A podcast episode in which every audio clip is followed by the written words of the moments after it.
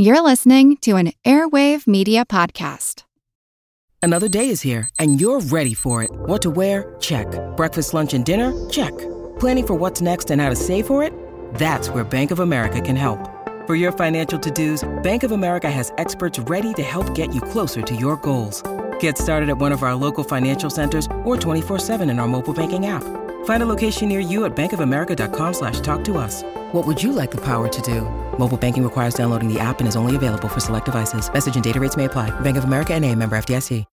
When you need mealtime inspiration, it's worth shopping Kroger, where you'll find over 30,000 mouthwatering choices that excite your inner foodie. And no matter what tasty choice you make, you'll enjoy our everyday low prices, plus extra ways to save, like digital coupons worth over $600 each week. You can also save up to $1 off per gallon at the pump with fuel points. More savings and more inspiring flavors make shopping Kroger worth it every time. Kroger, fresh for everyone. Fuel restrictions apply.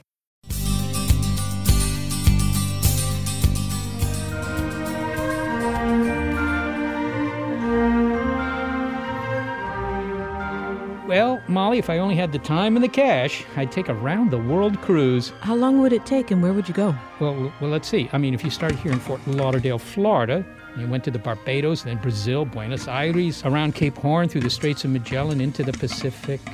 Well, that's typically a 110, 115-day itinerary. That's a lot of time. What if you flew? How long would it take then? Well, let's see. Maybe 550 miles per hour on average.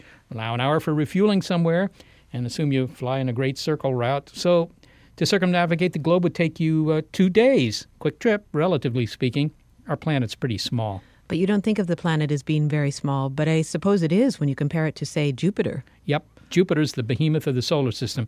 It would take you 3 weeks to circumnavigate Jupiter in a jetliner. You have to scale up when you think of most of the objects in our universe. I guess you'd want to have a really good movie on board if you're going for 3 weeks. Yeah, maybe 2010. So the universe is, I don't know, what's the word to describe the universe and its size?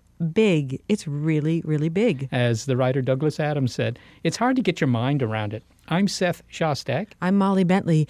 And big is the subject here on Are We Alone? Well, Seth, the biggest objects in the universe are galaxies, I assume. Yep, those are the biggest single objects, galaxies, which are just giant neighborhoods for stars. Typical galaxy will contain a couple of 100 billion stars. I know this is kind of a crazy question, but why do the stars actually confine themselves to galaxies? I mean, why can't we have a universe in which there were just stars everywhere and not just in these galactic clumps? No, that's not a crazy idea, Molly. One of the big questions in astronomy is how and why galaxies form.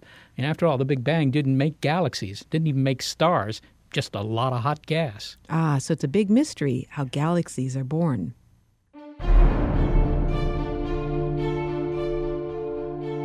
Well, galaxies are the basic building blocks of the universe at large, and we would certainly like to know how they come about, how the structure in the universe forms and evolves, and where we come from. George Djorgovski is an astronomer at Caltech. He studies how galaxies are born. Now, galaxy formation can't be too hard. I mean, it's been underway since the very earliest years of the universe. When everything was a hot gas plasma. Yeah, but the gas wasn't perfectly smooth. It had lumps. In the early universe, there were little non-uniform fluctuations in density. And those are the things that we see in those beautiful pictures of the cosmic microwave background that are taken with satellites. Oh, the cosmic microwave background is the leftover radio glow from the Big Bang. The universe was filled with light, but remember, not evenly filled. For our purpose, the important thing is that sunspots are denser than the others. Enter gravity. Pull, pull, pull. If you want to become a galaxy, it pays to be dense. That's a great straight line, Seth. So the densest spots attract other pieces that fall in and merge together.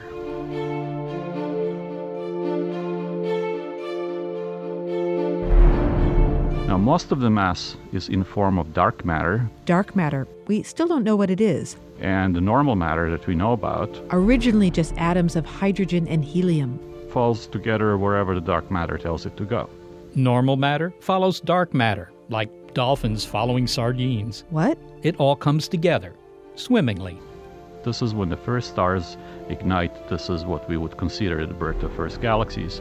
And now we think that happened just a few 100 million years after the Big Bang.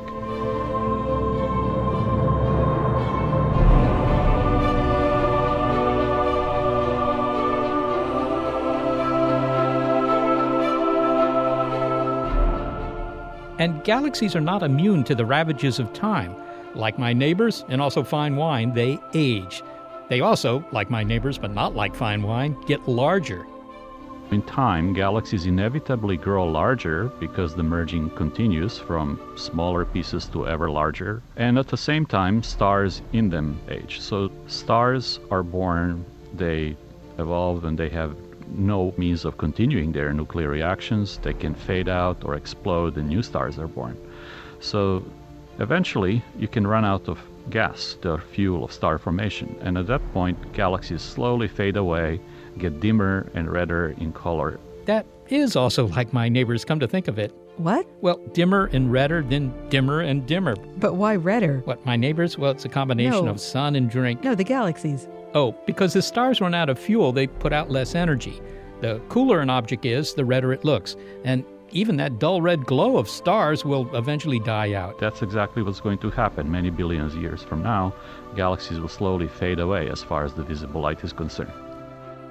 Now, before they do that, many galaxies, like Fortune 500 companies, merge with one another. And when they do, there's a major central character that's going along for the ride. The black hole. Make that plural, Molly.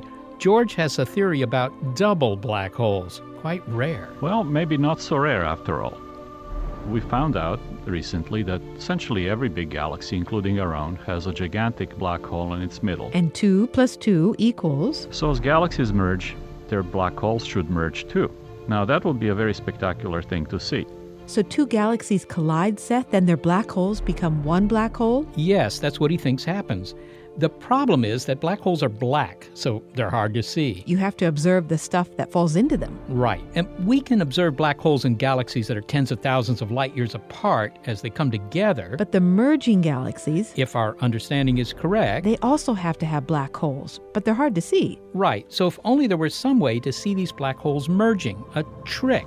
So the trick to use was to use so-called adaptive optics, which is a technology and now used in large telescopes, which essentially untwinkles the stars.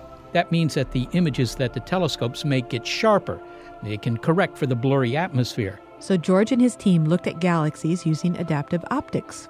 And lo and behold, in about 1/3 of those that we surveyed, we found that there are indeed close pairs of active black holes on their path to merger. If only there were initial public offerings for those massive mergers. So those 2 galaxies become one, and 2 black holes become one black hole. It's a happy ending. Well, yes, and studying black holes isn't like studying other objects, because the gravity near a black hole is so incredibly intense, it actually warps space. Warps space? Warps space. And if we're going to understand nature's deepest and biggest secrets, we really have to study these extreme, unusual objects. It's a great story. Seth, didn't you forget something? Oh, right. George Djorgovski, thank you so much for being with us today. My pleasure.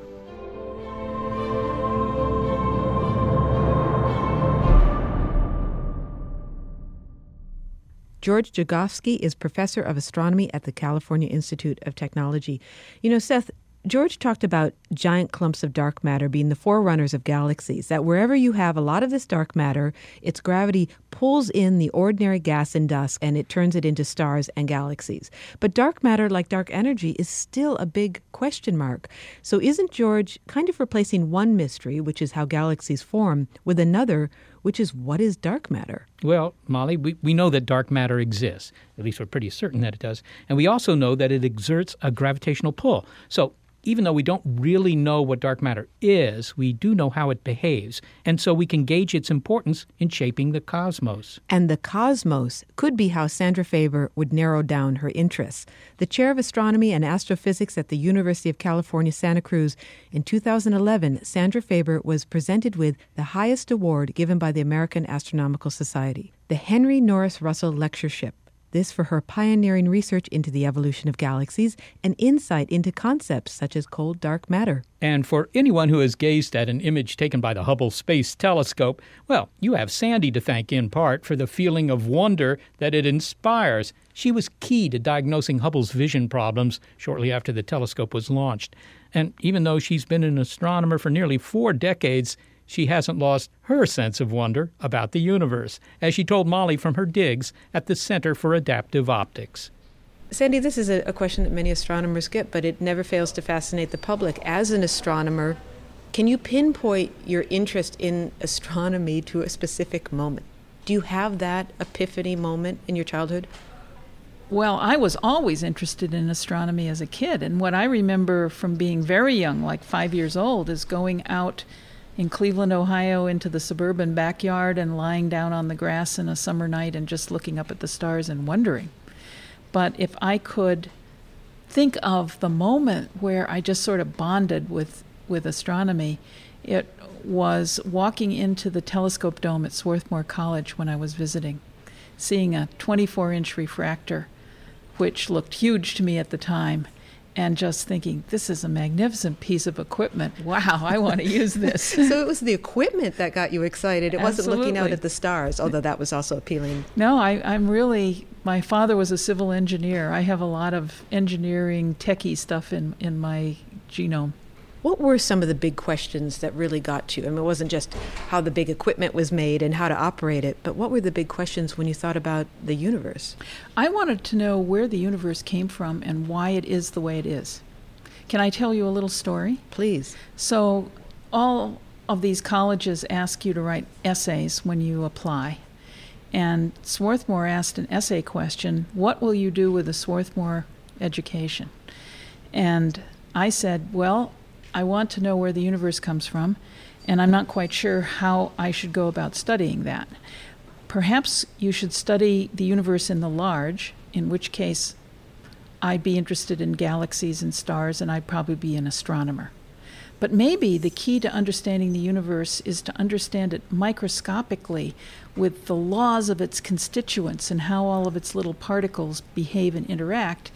And I said, in which case I'll be a chemistry major, because atoms were the smallest particles that I knew about at the time. Why did you say chemistry major and not quantum physicist? Because I didn't know the words quantum physics. I just didn't know this.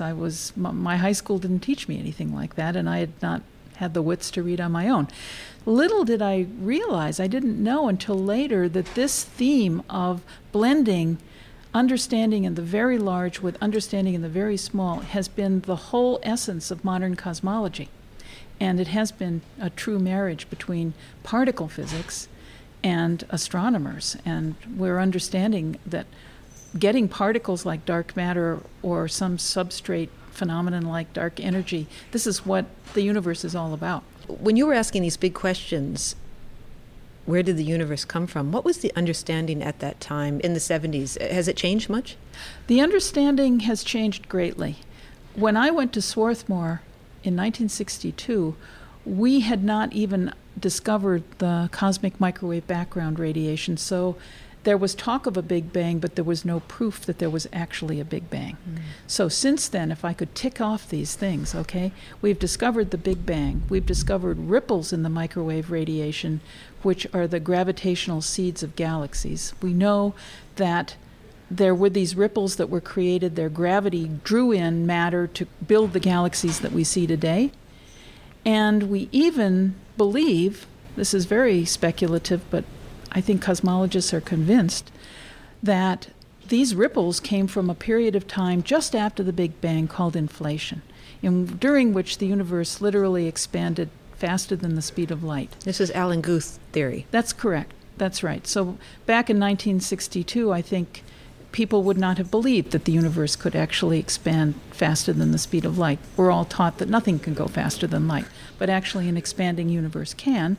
And it's during those phases in cosmology that are the most creative. This is when you actually create new matter and energy, and as we now know it, we also create structure, or the seeds of structure.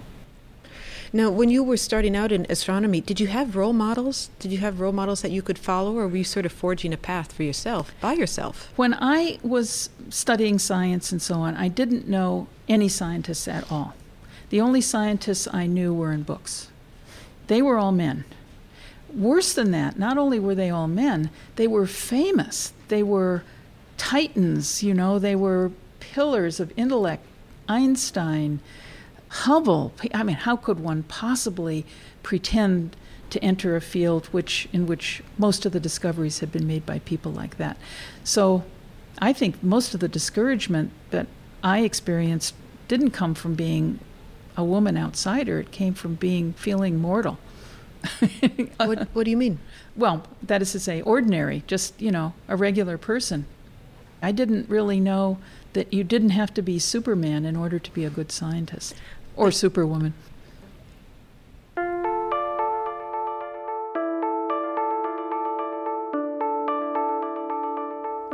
Conserve your cosmic strength. We'll return to astronomer Sandy Faber in a moment. Later, experience the biggest explosion since the one that started it all, or thinking big, really big, on Are We Alone?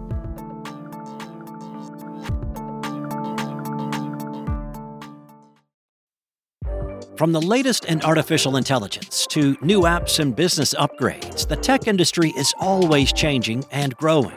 So keep up with the Daily Crunch podcast from TechCrunch. With new episodes released nearly every day, the Daily Crunch gives you a brief overview of the biggest tech headlines, and it's all delivered in around 5 minutes or less, so you can easily hear about the latest updates while trying some of those updates for yourself. Listen to the Daily Crunch now wherever you get your podcasts. That's the Daily Crunch, wherever you get your podcasts. We return to astronomer Sandra Faber.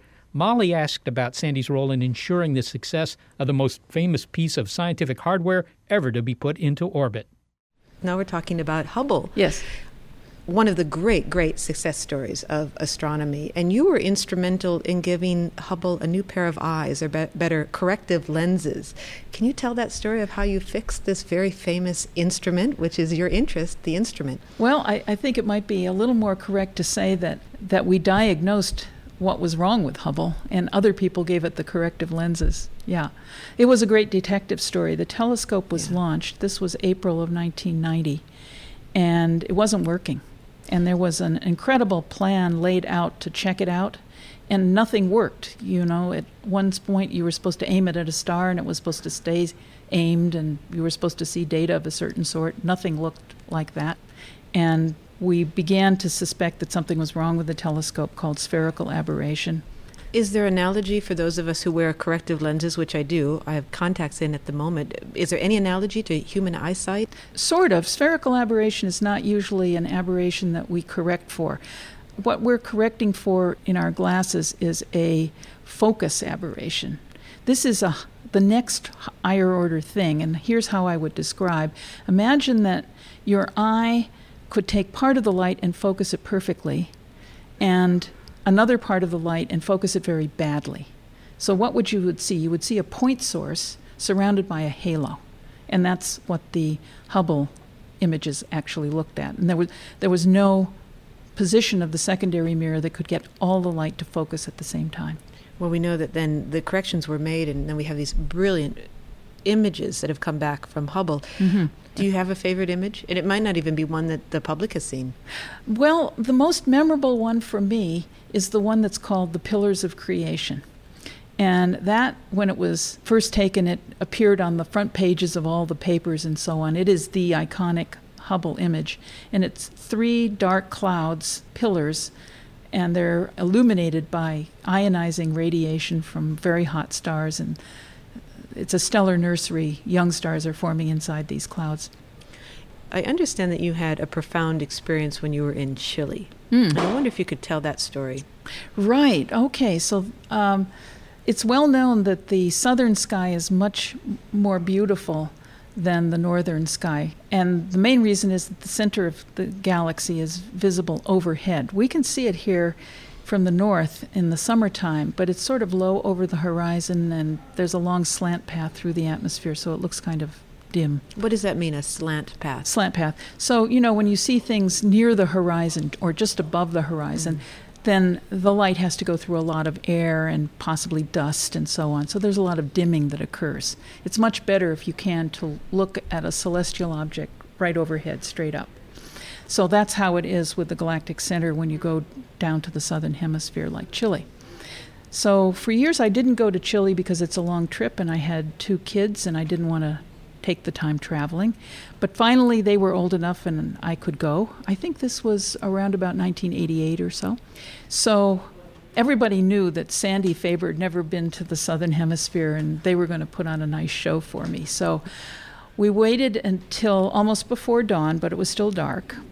So the galaxy, the center was rising before dawn. And I was given instructions, please go out onto the catwalk looking towards the east where the galaxy should be visible. And so I dutifully followed all the instructions that I was given. And I looked up. It's the first time I'd seen the galaxy from the south. And it was absolutely spectacular. What happened to me in looking up at this bright galaxy, and I think it just happened because it was bright enough, it was a psychological effect, that the world around me fell away.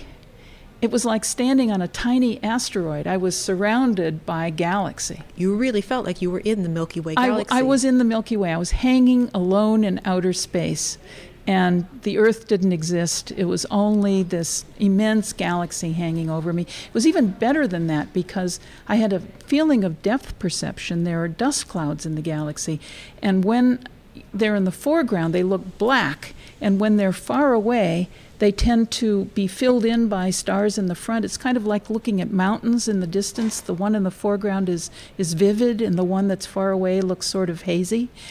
So you get actual depth just from the perception of color. And that's exactly what happened to me here. I could see that there were dust clouds in the foreground. There were dust clouds farther away, trailing all the way off to the center of this galaxy. So it, as though you were experiencing the Milky Way in 3D for the first time. That was the amazing thing. I experienced the Milky Way in 3D. That's right. How important is that experience to a scientist when they go back to their lab and they start asking those big questions again, having an experience like that? Does it change how you do your science? I don't think it changed the way I did my science. What it changed was, it was certainly the closest I've come to a spiritual experience in my life. And it gave me pause. It made me think more deeply, how did I get here? Do I belong here? And I've really come to, it's not a religious belief by any means, but it's a feeling of comfort. I truly believe that we are the children of this universe. We belong here. I've now since then come to believe that there are other universes and very hostile ones in which we probably couldn't even begin to exist. Just like planets, you know. So I began to think about our galaxy the way I think about Mother Earth, and by extension, I think about our universe as our mother universe. What if we could answer all these questions, all these great big questions, and you had to switch to another career? You had to switch. It all ended tomorrow because all the questions had been answered. What would you do? I've often asked myself what I would do if I weren't an astronomer. And I have two careers that intrigue me. Neither one of them, unfortunately, as good as the one I'm in.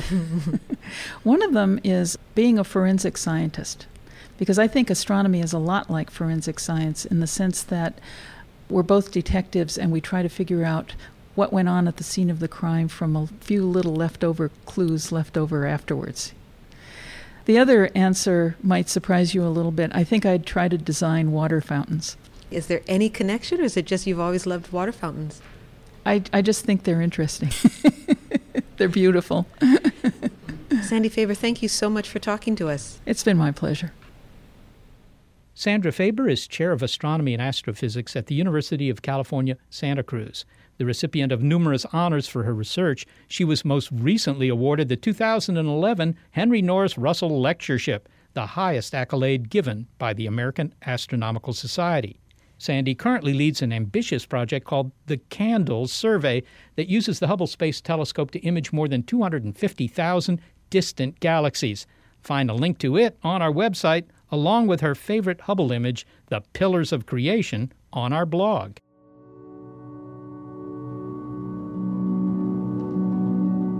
So, Seth, what is your favorite Hubble image? Well, Pillars of Creation was on the sides of buses for years, so that is a good one. But I like the ones of galaxies, but I'm a kind of a galaxy guy, you know. And to see these galaxies pictured in a way that even 20 years ago was impossible, it's just stunning, just stunning. Well, Seth, you know there's a lot of action in those distant galaxies. Yep, and there's one particularly dramatic event we hope will remain as distant as possible. After all, it could ruin your whole day if it happened close by. These particular drama queens are called gamma-ray bursts. Now, gamma rays are the highest energy form of light, and gamma-ray bursts are cosmic events that produce these rays. Gamma-ray bursts are the biggest explosions since the Big Bang, according to University of California, Berkeley astronomer Daniel Perley. Dan, gamma-ray bursts. I mean, the name sounds somewhat self-explanatory, but tell me what one of these things looks like. What does a gamma-ray burst look like?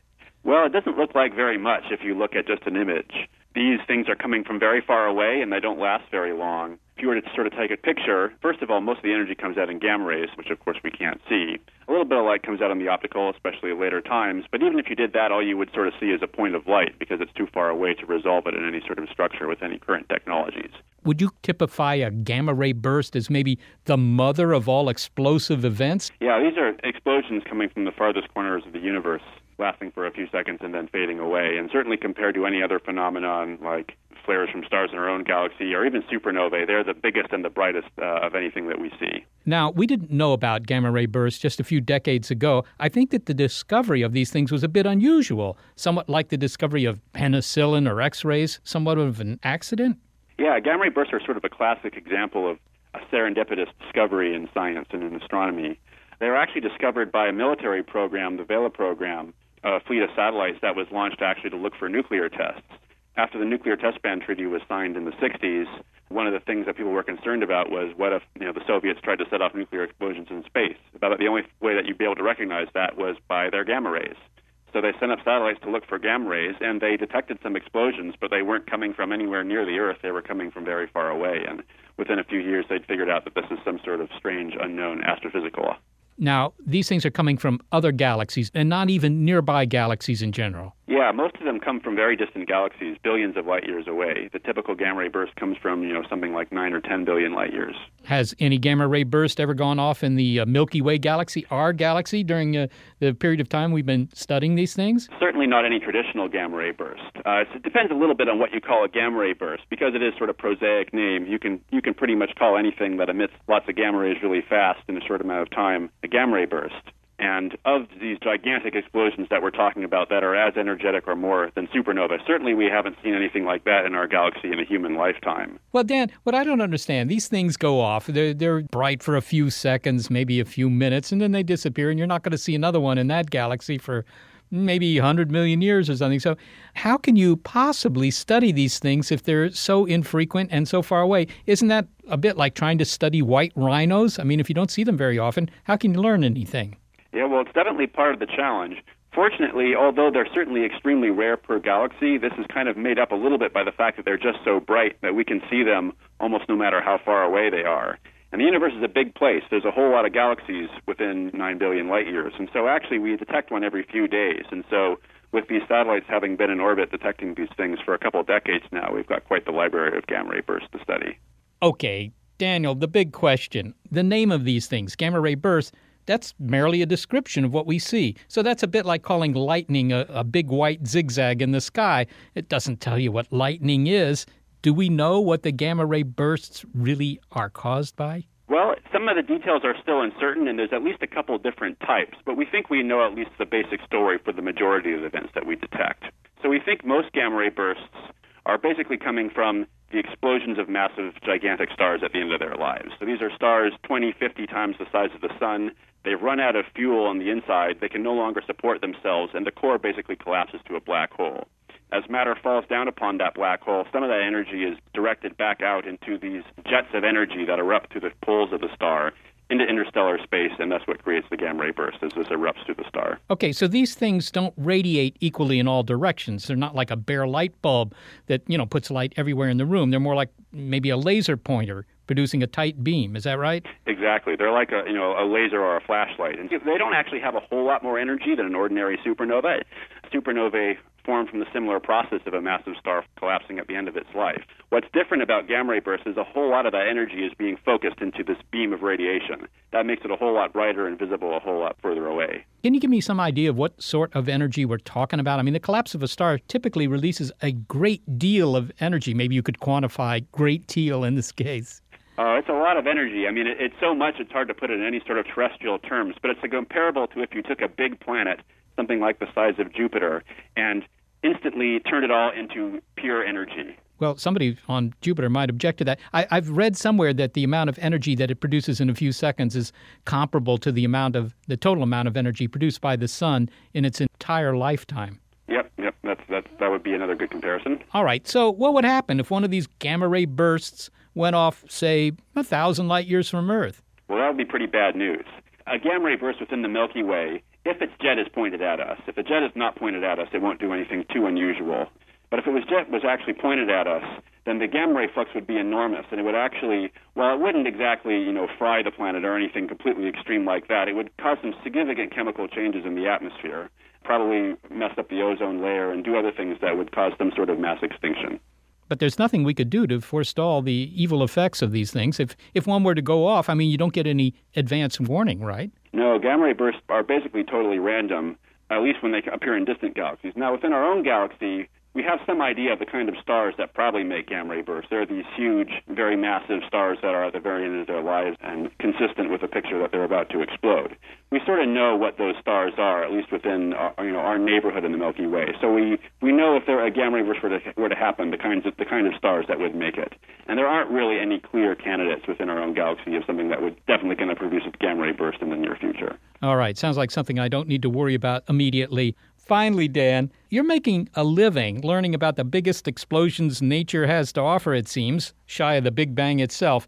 Do you still jump out of bed in the morning eager to get to work? Not only that, I jump out of bed in the middle of the night because when one of these things goes off, I get an alert and have to sit up and start calling people to try to get data on it. But even aside from that, it's an exciting field to work with for sure. Daniel Perley, thanks so much for talking with me. Thank you.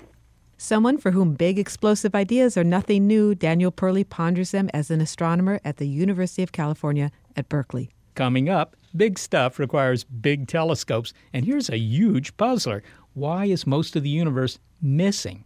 It's big, really big on Are We Alone?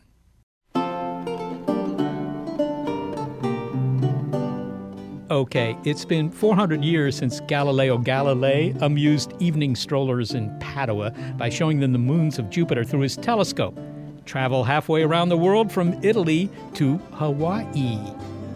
Today, the Keck telescope, which is actually two instruments sitting on top of Hawaii's Mauna Kea volcanic cone, has optics that collect 300,000 times as much light as Galileo's instrument. Quite an improvement, and you might think that, like cars or hamburgers, telescopes have gotten just about as big as they ought to be, but it's not true. Astronomers seem to have an endless faith in the maxim that bigger is better. Seth talked to Caltech physicist Ed Stone about the gargantuan telescopes that will be used by the next generation of astronomers. That is to say, scopes that are bigger than the already large Keck telescope. Now, Ed Stone knows something about thinking big. He headed up the effort in the 1970s to send the two Voyager probes to the distant realms of our solar system. And aside from being big, one of the advantages of Keck is that it can measure not just the visible light coming from space, but the infrared. Well, the two Keck telescopes are the largest optical infrared telescopes, 10-meter mirrors, and that allows them to do very accurate analysis of the spectrum of objects. And it's by looking at their colors, the spectrum, that one can determine what these objects are. And you need a lot of light in order to do that, so you need very large mirrors. You also have them on the top of Mauna Kea there in Hawaii, presumably not for the view or the cuisine, but that's a consequence of them operating in the infrared? Yes, the top of Mauna Kea is one of the best sites in the world. First of all, it's very high. It's in the middle of the ocean, so the atmosphere as it flows over Mauna Kea is less disturbed, and that means the imaging is much sharper. So that also improves the quality of the data that we can get on the top of the mountain. Keck has been enormously successful. You read about its discoveries, for example, extrasolar planets, all the time in the papers. If you were to look back on what Keck has done so far, what are the highlights for you? Well, one of the most interesting things, of course, are all the planets which Keck has been able to discover by measuring very accurately the motion of the star as the planet orbits the star. And because of our large collecting power, we can make those measurements very accurately. Another very important thing is it's been possible to determine the motion of stars around the center of our own galaxy and to demonstrate that the stars are in orbit around an unseen object, a black hole, which has the mass of about 4 million suns. And that can be determined because one can see the stars moving very rapidly as they orbit this very massive black hole at the center of our own galaxy. All right, two telescopes, each 10-meter diameter mirrors. That would impress your neighbors if you had that in your backyard. But we need something larger. Ed, have you spent a lot of time on the top of Mauna Kea yourself? I've been to Mauna Kea many times. I have never stayed there overnight, but I've been there many times because I began working on the Keck telescopes back in 1984 and oversaw their construction and their operation for about 25 years. So I've been there many times. It is very high. When I'm up there, it reminds me a lot of what Mars looks like. It's a red cinder cone area with nothing growing. It's always just above freezing and occasionally snows. Well, it may remind you of Mars except for that giant liquid ocean in front of you. That's right. That part might be a little bit different. Ed, since you're there at Caltech, tell us very briefly about the 30-meter telescope project. How has that benefited from the Keck telescope efforts? And indeed, what can it do that Keck cannot do? Well, the two Keck telescopes are the first telescopes to use a segmented primary mirror. That is, instead of a single piece of glass 10 meters or 33 feet across, those two telescopes each have 36 segments, each about 6 feet across, which are like tiles, hexagonal tiles, to create this large mirror. In order to look back in time, you have to look far from the Earth. Go back 13 billion light years away from the Earth, and you're looking back 13 billion years in time. The price you pay for that is these are very dim objects, and in order to analyze them, we need to have enough light to make a spectrum. And even the Keck telescopes, with their 10-meter mirrors, the largest on Earth, are not big enough to really extend our vision back to the first stars. And that's what the 30-meter telescope will do. It will be built with the same segmented mirror technology to create a mirror which is 98 feet across, 30 meters across. Well, one might naively think, oh, well, those astronomers, they always want a bigger telescope. And, to some extent that's true. But on the other hand, maybe there's a certain size at which point you can learn some of the most fundamental secrets of the cosmos, maybe even come to the end of physics, the end of astronomy. I don't know if that'll ever happen. But do you think the 30-meter telescope is in that class? Could it be maybe the biggest telescope we'll ever need here on Earth? Once you get to about 30 meters, one will be able to look back to the first stars. That is, look far enough away that you're looking back to when the first stars developed. And so in that sense, yes, the next generation of telescopes, I think, will take us back in time to the very beginning of starlight. Now, of course, even before that, there's the cosmic microwave background, which is being studied. But the first starlight will be available, I think, will be detectable and analyzable by these next generation telescopes. It's an exciting time to be an astronomer. These are very big telescopes. They're here on the ground. If I were a member of the public, I would say, why aren't we putting these things in space? The Hubble telescope's in space. It makes fantastic pictures. It can see detail that even larger telescopes can't see here on the ground. Why don't we put something like the Keck or the 30-meter telescope into space? There are plans, of course, to put a larger telescope in space. That's the James Webb Space Telescope. It will be a 6.5-meter mirror. And, of course, it will collect light, but it will not collect as much light as a 30-meter mirror. And that means that it will be more difficult to do spectral analysis, where you have to spread the light out into its colors. It will be a great challenge even to put a 6.5-meter mirror into space. So the advantage of ground-based is that you can build larger mirrors on the ground at an affordable way. The challenge always has been how to take out the atmospheric blurring. And we, with the Kecks now, use adaptive optics, and we create our own laser guide star so that we can measure the atmosphere hundreds of times a second and correct for the perturbations of the atmosphere. And it turns out that the Keck telescopes now on the top of Mauna Kea have the same angular resolution as the Hubble telescope has in space. In other words, what you're doing is you're just 100 times a second, you're kind of bending the mirror of the telescope here on the ground. You're adjusting it to take out the twinkling effects of the atmosphere. That's right, and this is a very powerful technique. The net result is if you go from a 10-meter mirror to a 30-meter mirror, that's 9 times more area for mirror, 9 times more light. But it also means the light is focused into a spot of 1/9 the area on your detector, resulting in a factor of 81 in sensitivity. Sounds like a good thing to do. Ed Stone, thanks so much for talking with me. Thank you. Ed Stone is the former director of the Jet Propulsion Laboratory and a physicist at the California Institute of Technology. He led the effort in the 1970s to send 2 Voyager probes to the farthest reaches of the solar system.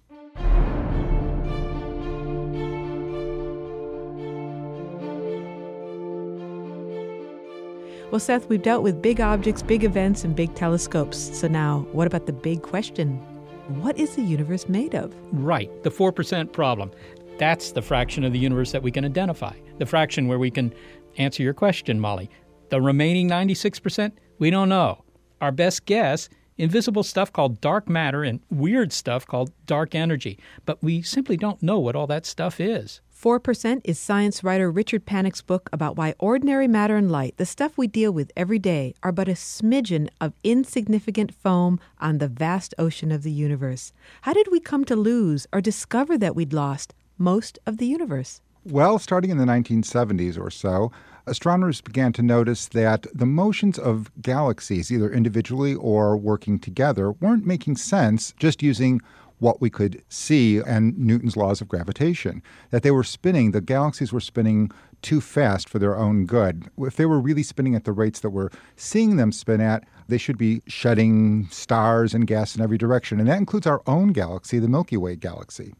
Okay, so this was a puzzling discovery, and it took place over a fairly long period of time.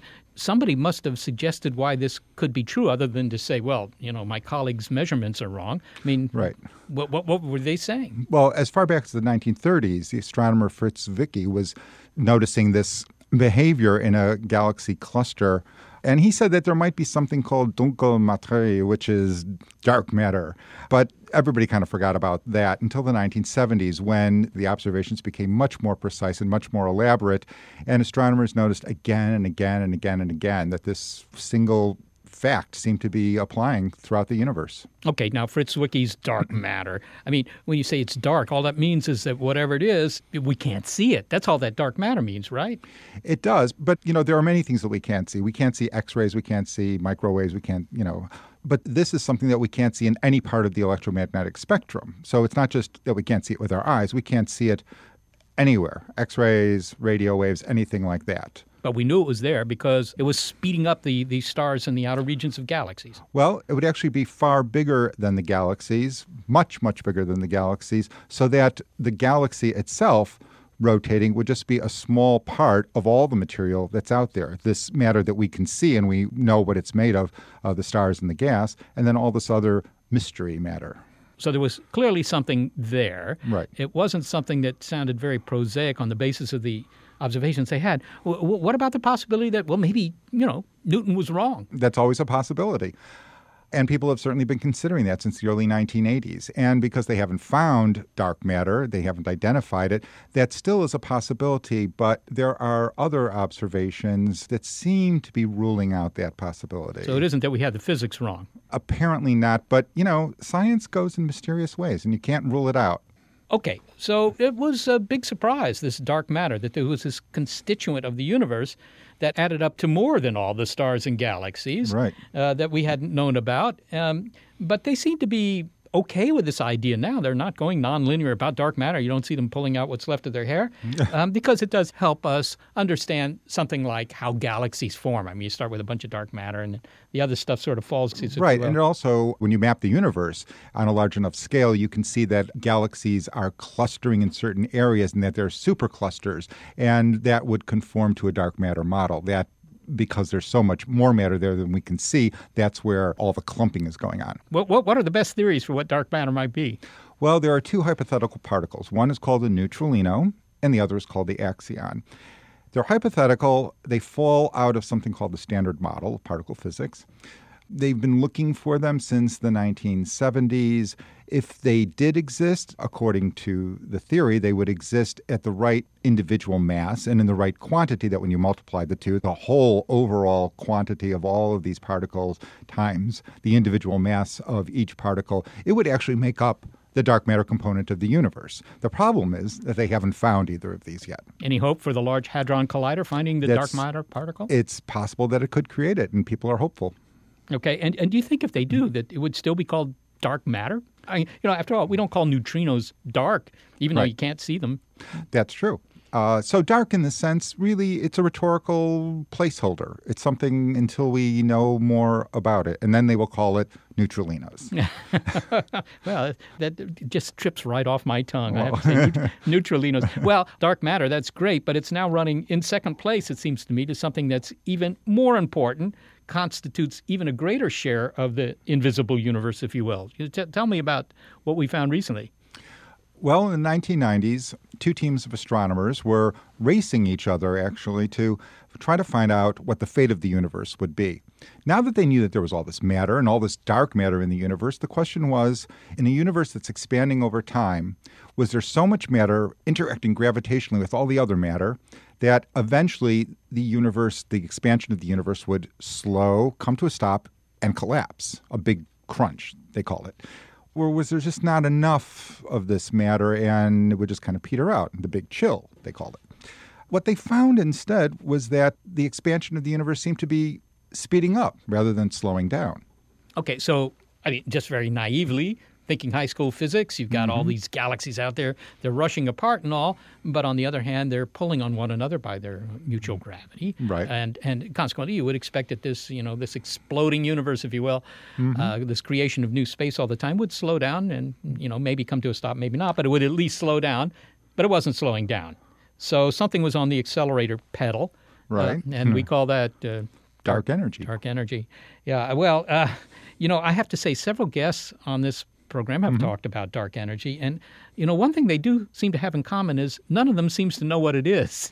Well, yes, that's absolutely right. You know, we were talking about dark matter, and there are these two candidate particles that I mentioned, the neutralino and the axion. So in the case of dark matter, they're trying to figure out what it is. In the case of dark energy, they're still trying to figure out how it behaves. They're trying to see, is it constant over space and time, or does it change over space and time? So it's a whole other kind of question here before they can even get down to the question of what is it. They just want to know what it's like. Yeah, how it behaves. I mean, because there's some possibility that if it's strong enough, it, you know, might really blow apart the universe in a fairly short period of time from now, the big rip or whatever. Right, right. And that depends. I mean, if it's changing over space and time, then really all bets are off. If it's constant over space and time, then we kind of know that the universe will just, it will keep accelerating, but it won't blow apart, if you will.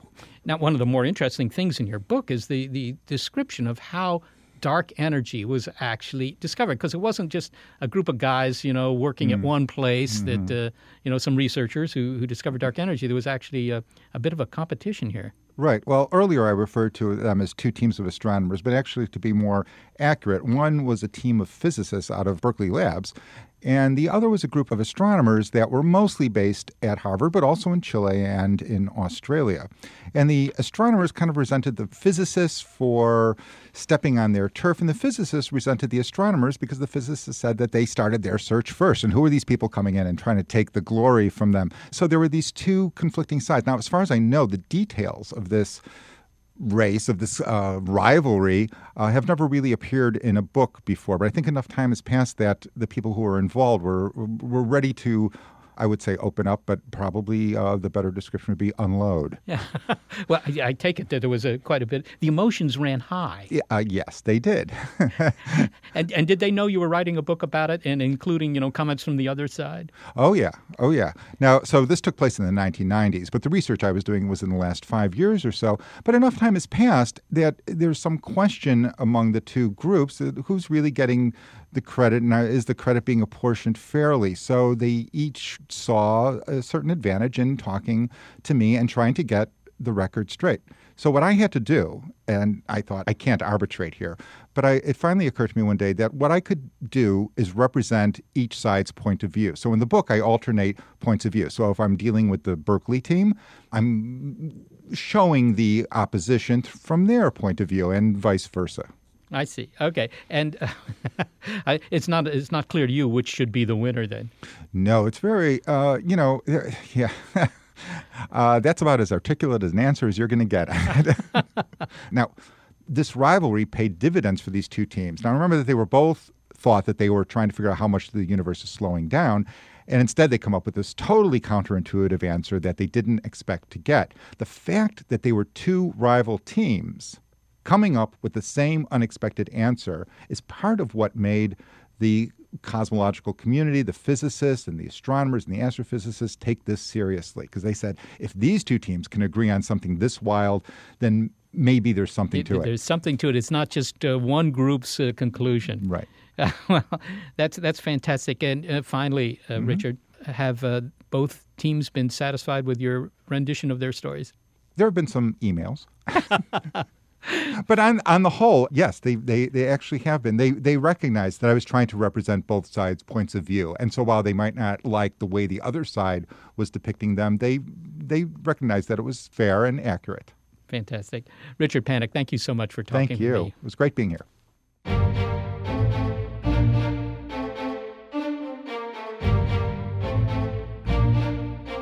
Richard Panik looks for impartiality as the author of The 4% Universe. Well, Molly, it seems that this show is 96% over. But we want to give thanks to those who give 110%. Barbara Vance, Gary Niederhoff, and Jay Weiler. Also, thanks to the NASA Astrobiology Institute and the SETI Institute, where our show is produced, and Rena Shulsky-David and Sammy David for their support, and of course to you, the listeners. If you'd like to comment on the show, please visit our blog on our website or navigate your way to our Facebook page. That would be mighty big of you. So, Seth, are you still considering that round-the-world cruise? Well, I don't know. Maybe I'll just cruise to Bermuda from Florida. I mean, that's about 4% of the way around the world, and I could afford it. In that case, a lot of the world would be left for you to discover.